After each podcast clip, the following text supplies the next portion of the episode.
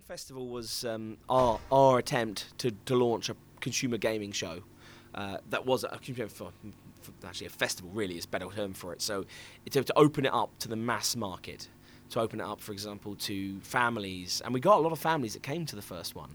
Uh, so a lot of outdoor activities as well as indoor activities, focusing on the gaming inside, just giving a real fun family day out. Um, uh, but with the key concept of everything being around games, not just games on computers, but games like archery and 4x4 racing, all the other entertainment you can do as well. Um, it went really well. It was ex- expensive for us. We spent a lot of money making that first one happen. Um, we got a lot of a lot of uptake from the com- the commercial customers. They they, had a massive exhibition.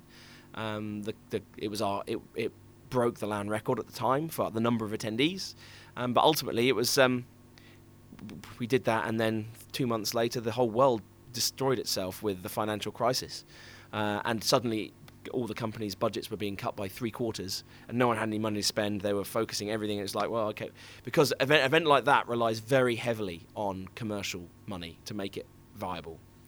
And if that's not there, we have to really cut a cloth to suit with the just to live off ticket prices effectively. That's pretty much what we did for two years. We we lived off we, we, made the events around the consumer revenue because the commercial revenue just wasn't there or was very limited to what it was before.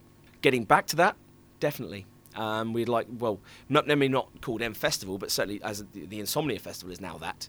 Um, and get back to, I mean, we saw there's lots more children in the exhibition today. There's a lot more families. We'd love to see more of that because gaming isn't this arch nemesis of good society, as people seem to call it.